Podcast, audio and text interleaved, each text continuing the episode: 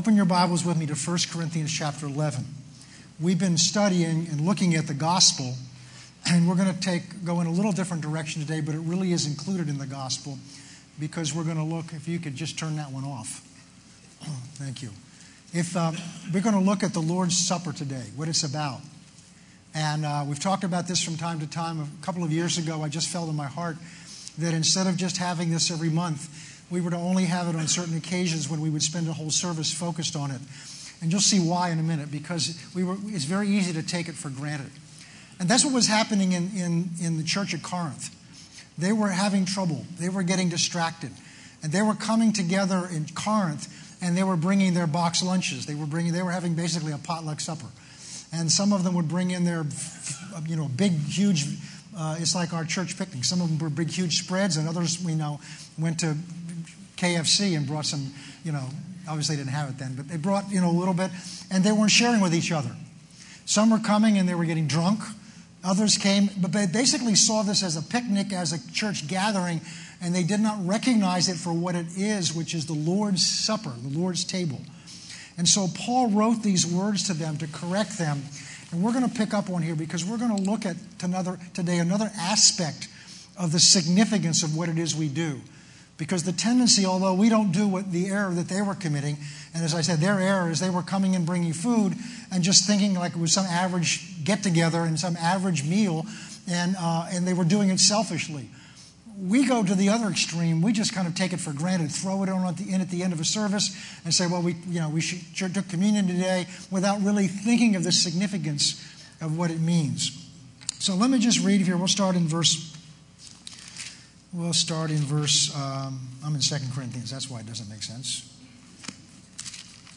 We'll start in verse, here somewhere, verse 20. Therefore, when you come together in one place, is it not to eat the Lord's supper?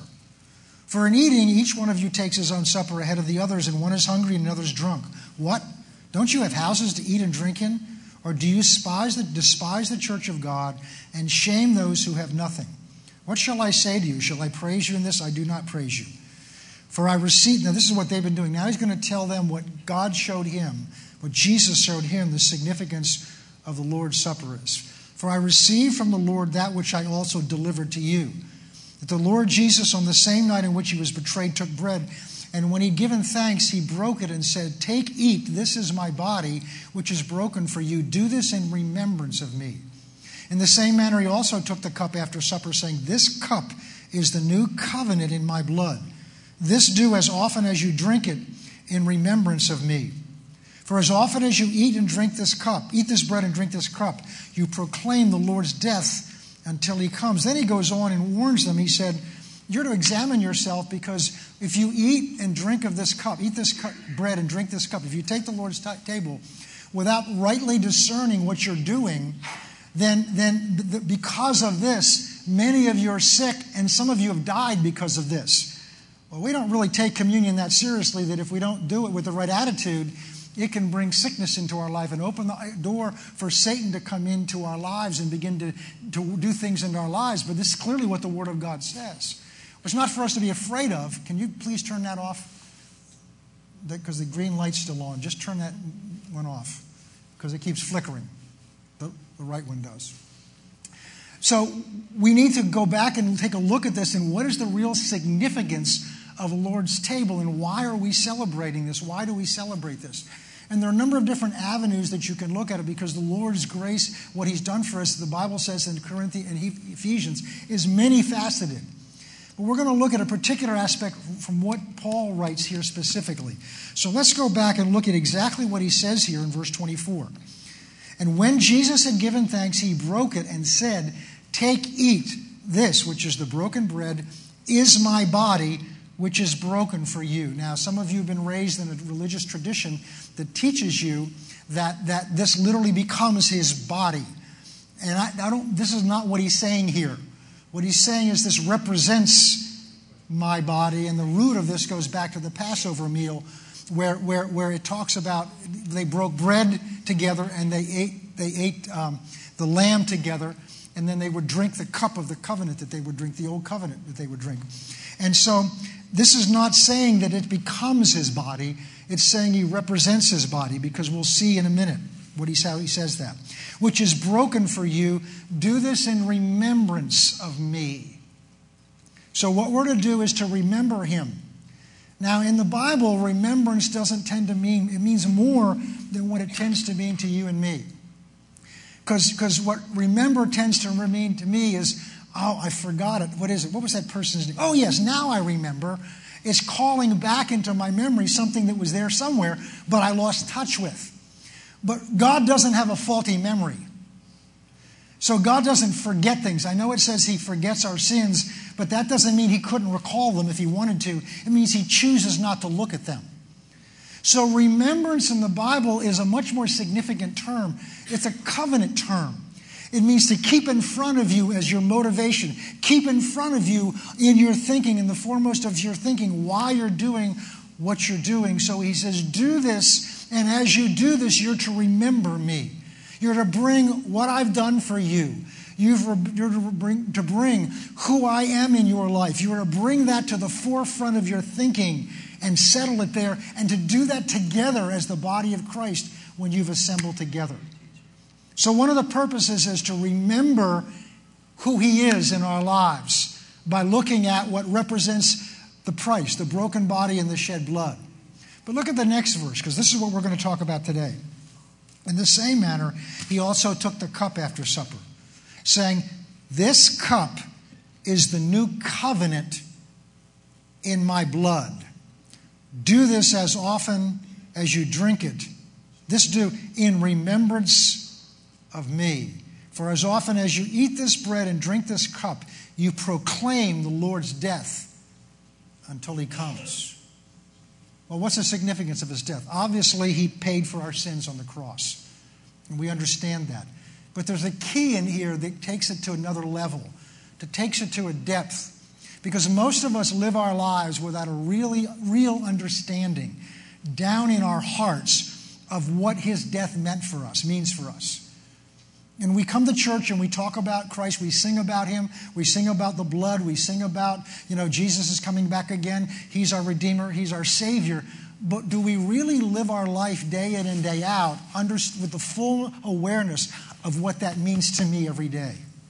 Or is it something we remember when we pray, we remember when we read our Bible, we remember from time to time, but we're to live our life with this in front of us all the time, with this awareness, walking in an awareness. I was reading a devotion the other day that I read, a good, a good example of that.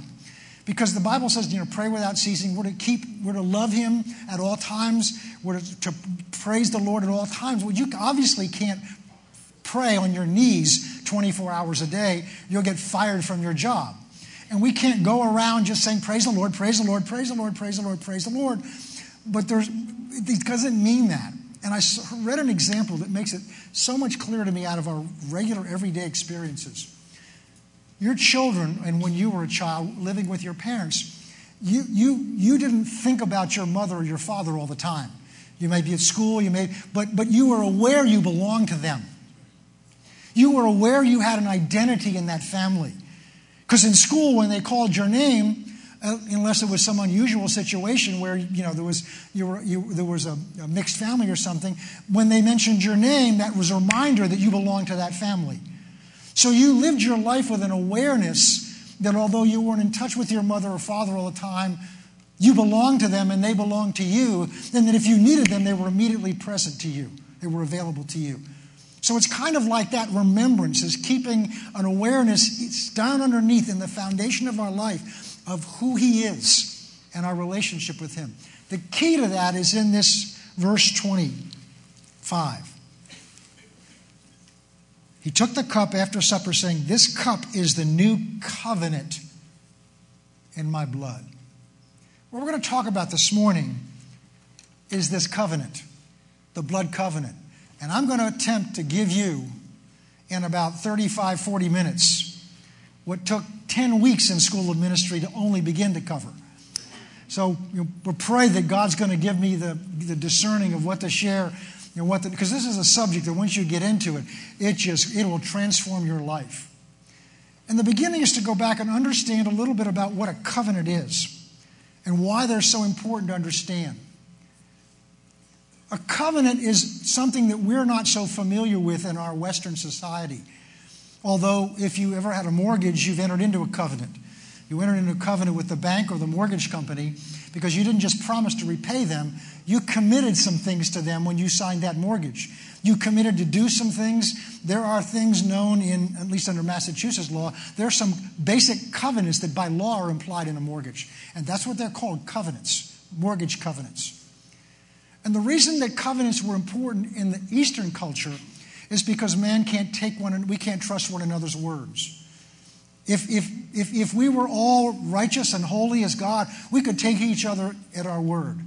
So when you went to the bank to borrow your money to, to buy your house, and they said, you know, here's the $150,000, will you promise to repay it? And you said, I absolutely promise to repay it. The closing would be over at that point because they just take you at your word because they know you do what you'd say.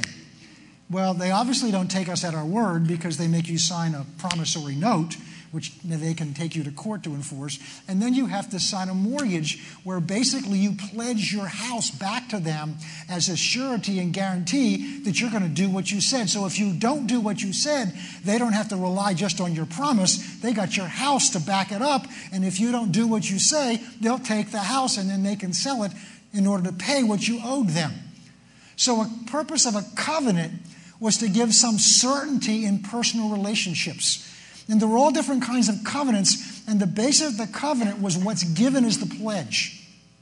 So you have a partnership where what was pledged was my, I, I, I pledged uh, my talent and assets into this partnership, and you pledged your financial resources into it. So we committed something of substance and meaning into this arrangement, and that made it more solemn, that made it more secure, that gave it a, a level of, of, of significance and meaning and depth to it far above just the personal promises that were made.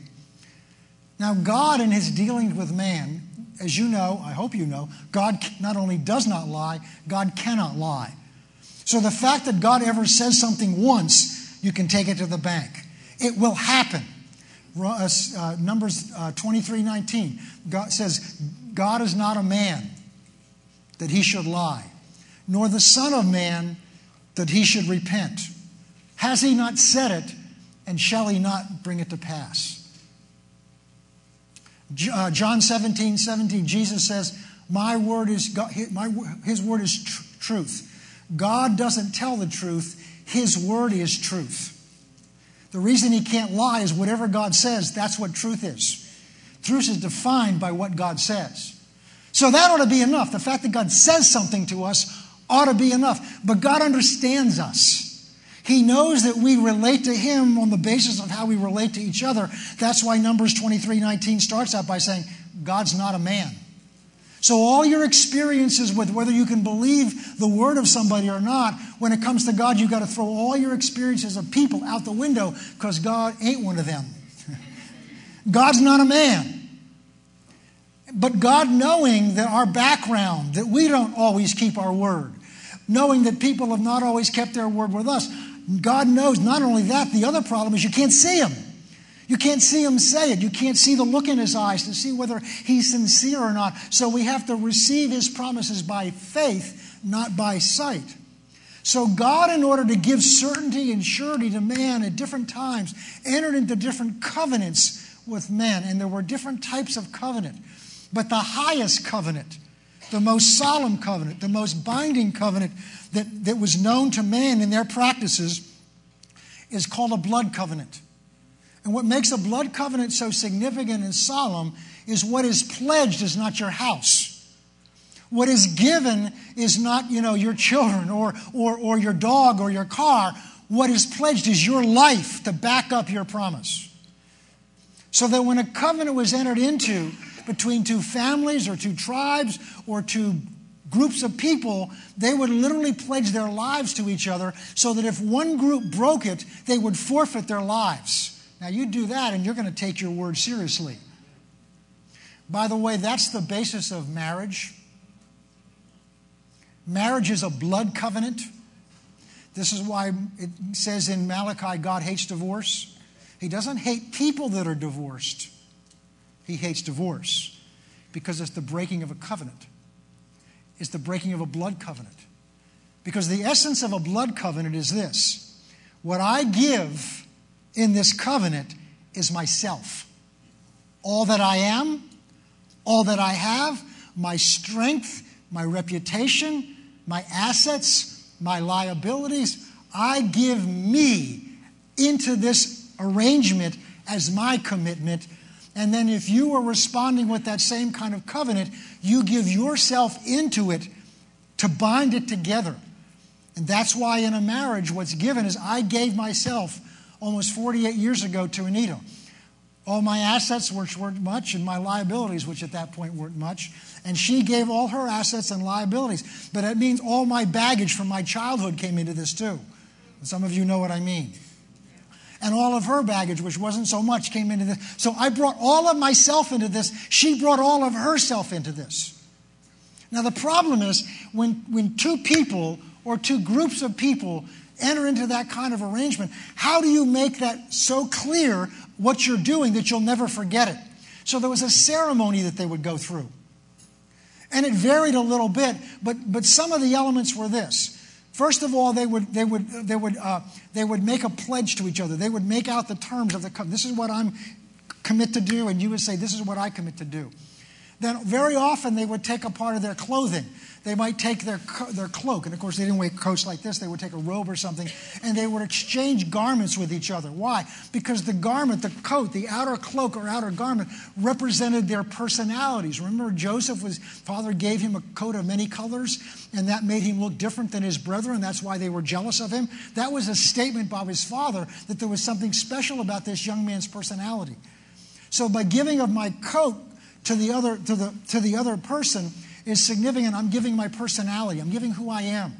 They would take often a weapon, a shield, or they would take a sword and they would exchange weapons, which is a pledge of exchanging my strength to defend you. If you come in trouble, if somebody attacks you, that means they've attacked me. Whatever somebody does to you, they've done to me. And there were other things that they, they would often exchange names which is again goes back to the practice of why in a marriage there's an exchange of names that takes place because it represents your identity. And there are other things that they would do, but one of the last things that they would do is at the end is they would do two things.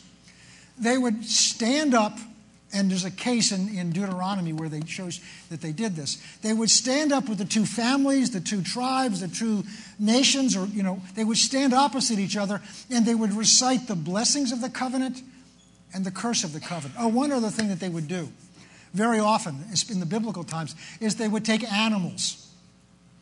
And they would take an animal and they would literally slaughter it by cutting it down the middle. And they would lay the two parts, they would lay them open to the air on opposite sides. And then the parties, and there's a, usually, and I'll explain more of this in a minute, there would be somebody that would represent each side they would lock arms and they would walk in a figure eight pattern around and down the middle of these separated animals. And the figure eight pattern represents infinity, it represents forever. And the, and the dividing of the, of, the, of the animal is taking something that was whole and opening it up, and now they enter into that breach, representing the unity that's taking place. And whenever they did that, of course, it caused the shedding of blood. So there was blood on their feet, there was blood on their nostrils, there was blood all over the place. And blood in the Bible represents life. Leviticus 17 says the blood, the life is in the blood. So the significance of a blood covenant is it's the giving of my blood as, a, as, a, as the pledge of my life. Now, in some cultures, they would literally cut themselves and, and, and, and, and, and join hands together so that blood would pass. And it's thought that that may be the original, the root of the handshake to bind something. They would cut their palms and they would shake hands, and in the process, blood would go from one into the other, so that commingling of blood representing a unity of their lives. But it also left a scar so that if I held my hand up, if somebody comes against me and I hold my hand up, they can see that scar, which lets them know wait a minute, this person you're approaching is in covenant with somebody else. I better find out who they are because they pledged to stand behind them and revenge their life or, or, or, or bring a vengeance for their life if I harm this person. Now, Hebrews were not allowed to drink blood because some cultures they drank the blood. So, what the Hebrews had to do was symbolically, they would split the animals and they would use an animal's blood. And there's more that would be involved in that. And then there would be a recitation of the blessings of keeping this covenant and a recitation of the curse of what's going to happen if you break this covenant. And then at the end, they would have a meal to celebrate it. The meal was not the entering into the covenant. In fact, the term that was used in Hebrew was to cut a covenant. Because entering into covenant automatically meant you were going to cut something somewhere so that blood would flow. And then, as I said, there would be a meal to do two things. It would celebrate this union that had taken place. And the other thing that it would do is it would be a memorial, it would remind them symbolically of what they've just done. And there may be different food that they would have, but almost always there would be two essential elements of this covenant meal. And one was bread, because that represented life also, and the other was wine, which represented blood. So they would drink wine, they would eat bread, and that represented, that was a celebration of the union that was taking place between these two families, these two tribes, these two nations, or whoever the group was. Now, that's the background of a covenant. The essence of covenant, again, is this is so important. The essence of a blood covenant, it is a total pledge of my life, of everything that I am, everything I am, and everything that I have for the rest of my life to you, to whatever it is you need. And it's a total pledge of your life and everything that you have and everything that you are to me for the rest of my, your life as for whatever it is that I need. It's a total giving of self. And the essence of that is we, the two that were different now become one. All right. Come back to what God was doing there were different times God entered into covenants. Now, some of the covenants he entered into with his people were not full blood covenants. But the two most significant ones are one he entered into Abraham, which is the one we're going to talk about this morning, and the other that he entered into with the children of Israel on Mount Sinai. The children of Israel, God entered into a covenant with Abraham because God chose Abraham as a man, because God wanted to form a brand new people, a brand new nation, a brand new race of people that would be his people, that would belong to him. And God didn't choose an existing people, He chose a man. And that's often how God works. He chose a man, and He chose him because He said, I know He'll be faithful to teach His children. That's the basis on which He chose him. And He chose him, and He said, I'm going to make a nation out of you. In fact, I'm going to make nations out of you. And we're going to see in a few minutes that blew Abram's mind. Because Abram lived in a, in a, in a culture which became Babylon, which now became what we call Iraq, Iran and, and they worshiped the moon. They didn't worship the real and living God. And this real and living God speaks to him and says, I'm going to make you a nation of peoples. One nation and then multiple nations I'm going to bless through you. And he, he we're going to see in a minute. But then later, God takes this people that he f- creates through Abram. They end up in Egypt in bondage, and God made a promise. In fact, he made it to Abram that after they were there over 400 years, he would deliver them out. And they come out into the wilderness, and God calls Moses, another man that he chose, and he brings him up onto Mount Sinai. And on Mount Sinai, God gives him what we call the Ten Commandments. God entered into a covenant with the nation of Israel while they were in the wilderness. And God gives them instructions on how to worship Him. He gives them a thing called the tabernacle to be a place of worshiping Him and to come into His presence to a very limited degree. And God gives them other principles by which to live. And at the end of this process, which takes a while, God has them stand at the edge on a mountain, and God declares to them the blessings and the curses of this covenant called the covenant on Mount Sinai. And you can read that in Deuteronomy 28. The first 15 verses are the blessings. The rest of it, which is 16 through 60 something, is the curses. And then there is sickness and disease and everything you can imagine. The blessing for keeping the covenant, the Ten Commandments, the curse for disobeying it. Okay. Now let's we're going to look at the covenant that God made with Abraham because he made it before he made it with the one with the, but I wanted you to understand the difference of those two covenants because when we get down in Hebrews in a few minutes, you're going to see they're both referred to there. All right. Let's go to Genesis chapter 15. Here's the issue again. God's chosen a man. doesn't know anything about God. And God's going to say to him, I'm going to form a brand new people out of you. Now, God first speaks to Abram in chapter 12, where he basically says, I'm choosing to bless you. Well, you know, when God chooses to bless you, that's very different than if I choose to bless you. I mean, just think of what God can do anything and everything. God chooses to bless you. He says, I'm going to bless you. And in you, all the nations of the world are going to be blessed. And not only that, if anybody blesses you, I'll bless them. And if anybody curses you, I'll, in other words, I'm going to treat everybody on the basis of how they treat you. That's a covenant. Starts out by saying, we go to chapter 15 now. And so God reveals this to him in our Bible in different phases. So, chapter 15. After these things, the word of the Lord came to, to Abram in a vision, saying, Do not be afraid, Abram. I am your shield, your exceeding great reward. But Abraham said to the Lord, What will you give me? So he knew God was giving him something. For I go childless, and the heir of my house is Eleazar of Damascus.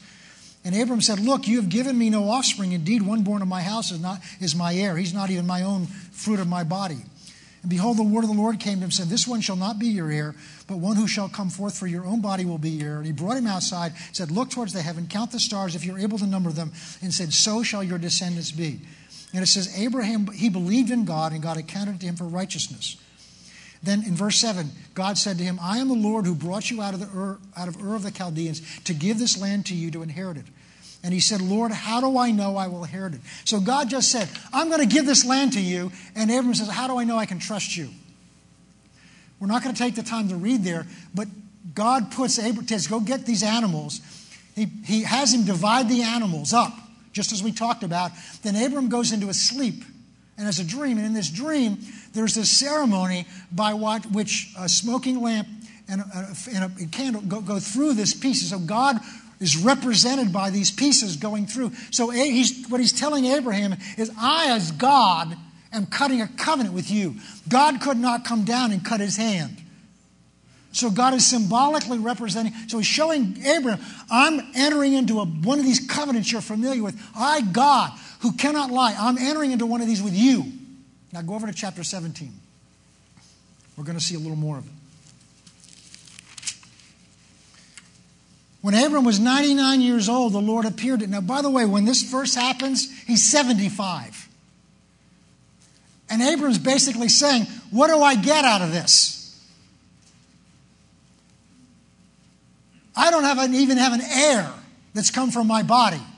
What I've had to do is, which was their custom in the old day, is if the, if the man and wife could not conceive a child on their own, they would take one of the servant girls and he would, he would have relations with her and she would conceive and he would adopt that child as his so that the name, their name would not disappear.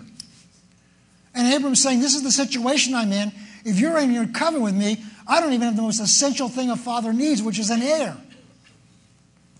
And, and God says, The one that's going to be your heir is going to come from your own body.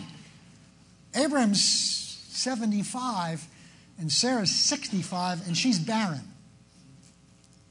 Now he's 99. She's 89 and nothing's happened. So you think you've waited a long time for what God promised? So he's getting shaky.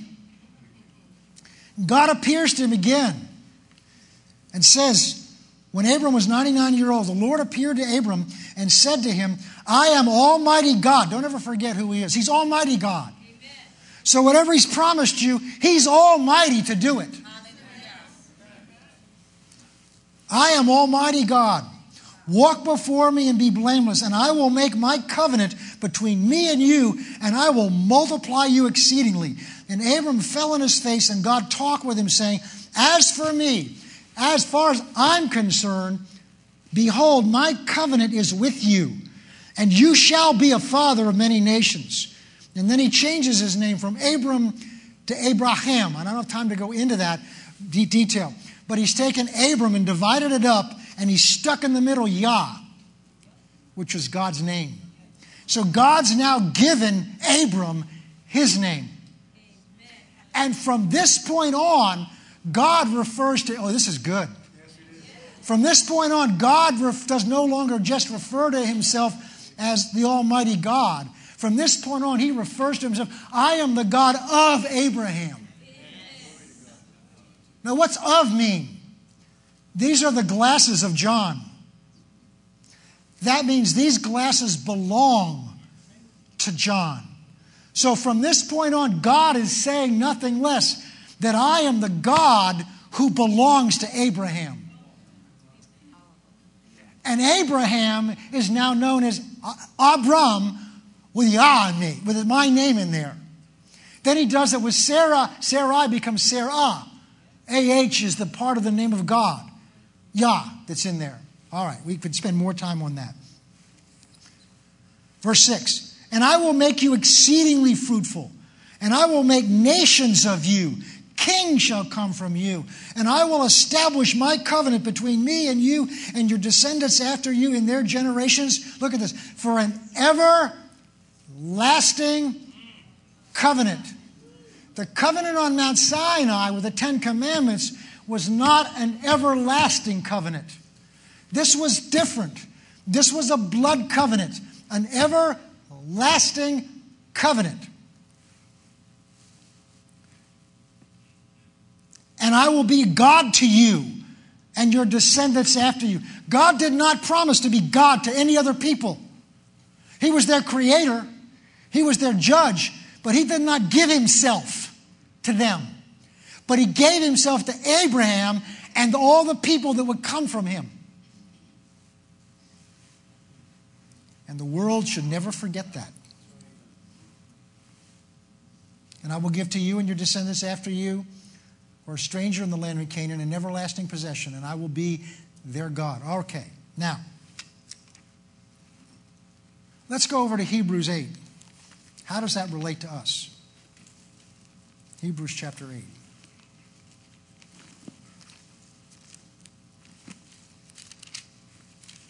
That was about six weeks worth of school of ministry.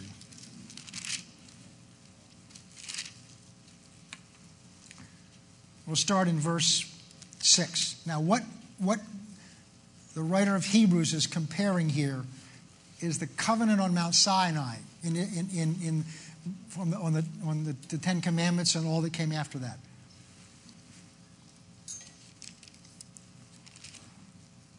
Hebrews 8, verse 6.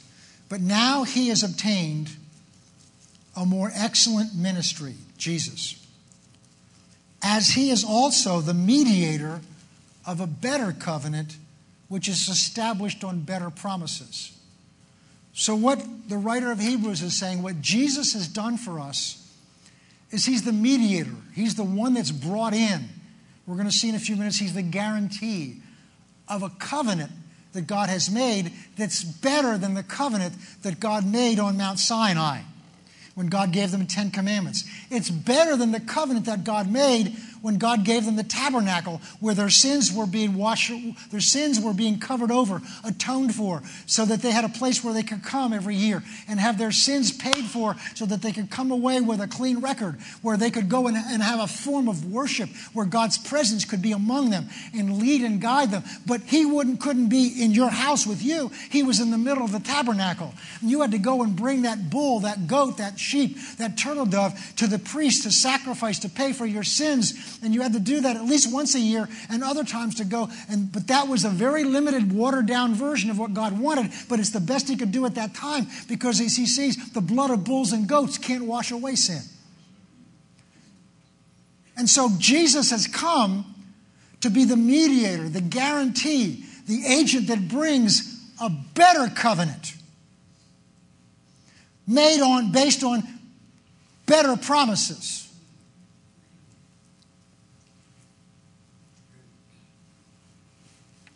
Let's read down. For if that first covenant had been faultless, then no place would have been sought for a second. Because finding fault with them, that's the first covenant, that's Mount Sinai. He says, Behold, their days are coming, says the Lord, when I will make a new covenant with the house of Israel and with the house of Judah, not according to the covenant that I made with their fathers in the day that I took them by the hand to lead them out of Egypt, because I did not con- they did not continue in my covenant, and they broke it which is why the curse came on them. And I disregarded them, says the Lord. For this is the covenant that I will make with the house of Israel after those days, says the Lord. I will put my laws not on tablets of stone on a mountain, but I will put my laws in their heart, in their mind, and I will write them on their hearts. And I will be, look at that, their God. Possessive pronoun. I will be a God that belongs to them. Not I will be a God, I will be their God. I will give myself to them. and none of them, and they shall be my people. So I will belong to them, and they will belong to me. Verse 11 And none of them shall teach his neighbor, and none of his brothers, saying, Know the Lord. For all shall know me from the least to the greatest. Under that covenant on Sinai, they couldn't know God. Only the priest could experience him to a degree. And that after performing certain rituals and, and the presence of God was in the innermost room, the Holy of Holies, and no one could go in there except the high priest on one day, the Day of Atonement, having performed all the right rituals, wearing all the right clothes. And if he did that wrong, he died on the spot. If they didn't do everything just right, if they didn't dot every I and cross every T, didn't put everything just they would die on the spot because of the holy presence of God. But he's saying, under this new covenant, you don't have to know me through a priest. You don't have to say somebody else, you know, I know more about God, but I'm available to everyone to know equally. And verse 12, and I will be merciful to their unrighteousness and their sins, and their sins and their lawless deeds I will remember no more. In that he says a new covenant, he has made the first covenant obsolete. Now, what is becoming obsolete is growing old and vanishes away. Go over to um, over in chapter uh, further in chapter nine. He says, "How much more will the blood of Christ, through the eternal Spirit, offered Himself without spot to God, cleanse your conscience from dead works to serve the living God?" For this reason, he's the mediator of a new covenant, because of the death for the redemption of the transgressions under the first covenant, that those who were called may receive the promise of eternal life. And over in chapter 10, he talks about, We therefore have boldness to enter in because we have a high priest. And let us draw near, verse 22 says, with a true heart and full assurance of faith, having our hearts sprinkled from an evil consciousness. That's a guilty conscience, shame. And our bodies washed with pure water. That's what baptism does. All right, what does this mean to us then? Let's go to let's go to Galatians chapter 3.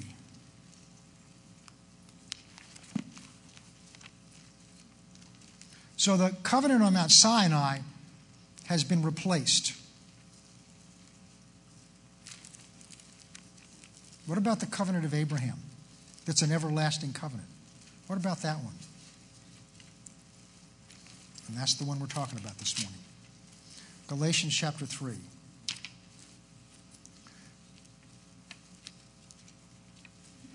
Start in verse 5. Let's go to verse 6. Just as Abraham believed God and it was accounted to him for righteousness, therefore know, therefore know that only those who are of faith are the sons of Abraham. For the scripture, foreseeing that God would justify the Gentiles by faith, preached the gospel to Abraham beforehand, saying, In you all the nations shall be blessed. So then those who are of faith are blessed with the believing Abraham. So what he's going to go on to say, and he says somewhere else, is that, that the seed of Abraham is not those that are just born of the flesh, those who are born naturally as Hebrews. But, it's, but Abraham's relationship with God is because he believed God's promise. And righteousness was attributed to him. And all those that will believe the promise of God through Christ, the promise of this covenant, then become children of Abraham. My flesh isn't a child of Abraham. I cannot trace my fleshly genealogy back to Jewish roots, but my spirit man is. And yours is also. Okay. For as many, verse 10, as many as are of the works of the law, as many as are relying on the covenant on Mount Sinai, are under the curse. Why? Because you can't live up to it. God said, if you perfectly keep this law, then the blessing comes on you. But if you ever violate this law, then the curse comes on you. You ought to read that curse in Deuteronomy 16 on. There's sickness and disease, everything you can imagine is in there. Poverty's in there. Every, everything that sin brought into the world is listed in there, and then there's a general catch all at the end. So every bad thing the devil would want to do to you is only has entrance into you because you're under the curse of not obeying the Ten Commandments perfectly all the time. That's what the law did. For as many who are relying on the works of the law, you're under a curse. For it is written, Cursed is everyone who does not continue in all the things that are written in the book of the law to do them.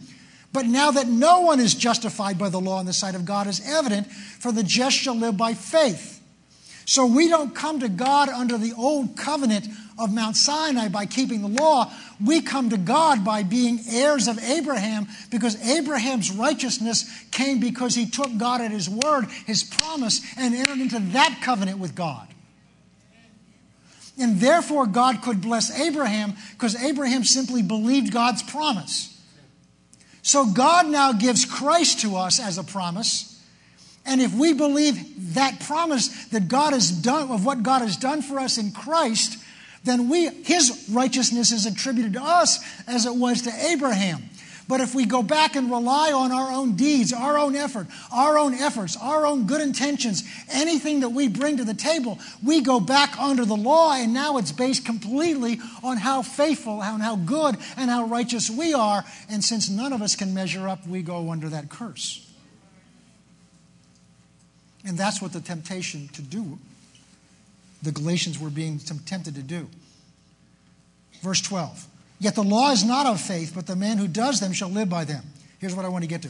But Christ has redeemed us from the curse of the law, having become a curse for us, for it is written, Cursed is everyone who hangs on the tree, that the blessing of Abraham might come upon the Gentiles in Christ Jesus, that we might receive the promise of the Spirit through faith. What's this all about? Well, I, I, I, skipped over something when I talked about the ceremony that they would go through to enter a covenant. Because if you're going to have a, tribes, two tribes enter into covenant, or if you're going to have two families or two nations enter into a covenant with one another, how can everybody cut themselves? How can everybody drink the wine? How can everybody go through the ritual themselves? They can't. So here's what they would do you would have one tribe or one family choose a representative and he would step forth.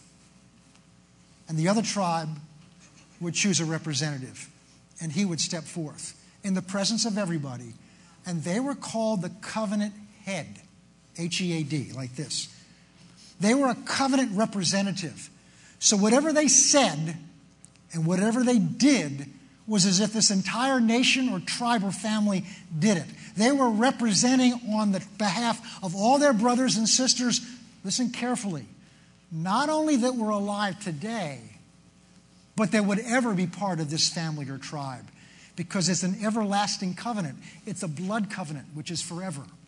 So anyone born 20 years later into this family was already by birth subject to the blessing and the curses of this covenant that was physically entered into by the covenant head 30, 40, 50, 100 years earlier. Are you with me? Now, when God entered into the covenant with Abraham, he didn't need a covenant head because, other than by the, the dream, because Abraham was just one person. All right. But Jesus comes along. Jesus comes along because the covenant that God made with Abraham was a forerunner. It was never completely fulfilled in Abraham's day. It could never be fulfilled until someone came to represent God, represent man back to God. And Jesus came as the covenant head, not from God's side, from man's side, which is why God's Son had to take on flesh, one of the reasons, and dwell among us. And Jesus came And on that cross, what Jesus is telling his disciples, if you go back and read it in, in John's account and Matthew's account, when Jesus takes the bread and takes the cup and said, This is my body that's broken for you, this is the cup of the new covenant. Jesus is telling, they're sharing a covenant meal of the new covenant. It's not a completely new covenant, it's a new it's the fulfillment. It's the final stage, the fulfilled stage of the covenant God made with Abraham thousands of years before. And Jesus is signifying by that bread and that cup that this is a covenant meal of a new covenant. And then when he went to that cross that next morning, when he went to that cross, on that cross, when, his, when he was beaten in the Roman Praetorium, when his when his back was laid open, when the crown of thorns was shoved down on his head, and the blood began to run down over his face. And when he ultimately was on that cross and those nails were driven into his hands, that spear was stuck in his side, and the nails were driven into his feet, his body was broken. His blood was shed. A new covenant was cut on that cross by the cutting of his flesh and the shedding of his blood. And by the fact that it was the Son of God, a sinless man, cutting this covenant. Now, the security of a covenant is in the one that cuts it, fulfilling it. God's made it from his side. He can't change. He will never be unfaithful. But what Christ did, whereas Israel broke their covenant. They failed to keep their covenant. Why? Because they, as much as they may have intended to, they couldn't live it out all the time. And so they were unfaithful in their end of that covenant on Mount Sinai. But God sends Jesus, who was tempted in all ways as we were, yet without sin. So he could have sinned. He could have broken it, but he didn't. He resisted it on the he resisted in the garden the first time when Satan's tempting him in the wilderness. He resisted it all the way along. He resisted it in the garden in the end. He resisted it when they badmouthed him, when they spat upon him, when everything in our flesh would have wanted to strike back. He kept his mouth shut. Because he had to go to that cross sinless, because he had to represent you and me. So he is our covenant head. And as our covenant head, he cut a blood covenant with God the Father. And the only way, listen, the only way that covenant can be broken is if either one of these covenant heads is unfaithful to it. So the strength of the covenant that you and I have with God is not your faithfulness. It's not my faithfulness. The security, because Jesus is the guarantee of a better covenant. I'm not the guarantee of it. You're not the guarantee of it. He's the guarantee of it.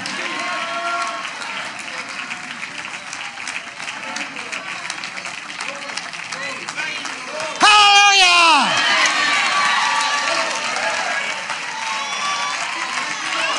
Hallelujah! Hallelujah! Glory to God! Glory to God! Glory to God. Glory to God. Glory to God. Glory to God. Glory to God. Glory to God. Glory to God. Glory to God. Glory to God. Glory to God. That's why Jesus says, Come to me, you that are weary. Weary of what? Of trying to live up to the standard weary of trying to measure up, weary of carrying around this burden of the guilt and the shame of falling short of the requirements. Come to me. Come to me, you that are weary, heavy laden, and I'll give you rest. Only He can give that rest because only He's the one that's based on. It gets better. Because it says here, and that the blessing of verse 14, that the blessing of Abraham, not the blessings, plural, that the blessing of Abraham might, might come upon the Gentiles that the blessing of Abraham might come upon the Gentiles in Christ, that we might receive the promise of the Spirit through him. When you came to Christ, when you asked him to come into your life, the Bible says you were joined to him. You were fused, your spirit and his spirit were fused together. That's why everything the Bible says you have, you have in him, through him, because of him. It's always in him. Because what you have is because you're in him. You're in the covenant head. You're part of the covenant head. This is why Jesus told his disciples, Abide in me. Stay joined to me. Abide in me. Remain in me. Be in me. Enjoy that. Walk in the faith of that. Jesus became the curse for you. Go back and read Deuteronomy 28 and find out what he became for you sickness, disease, poverty, lack. But the best part of all is that the blessing of Abraham wasn't the wealth and provision, although that's included. God's blessing is there, whatever you need. God's given himself to us. That's the essence of covenant. God's given himself to us. And everything he has. Romans 8:32.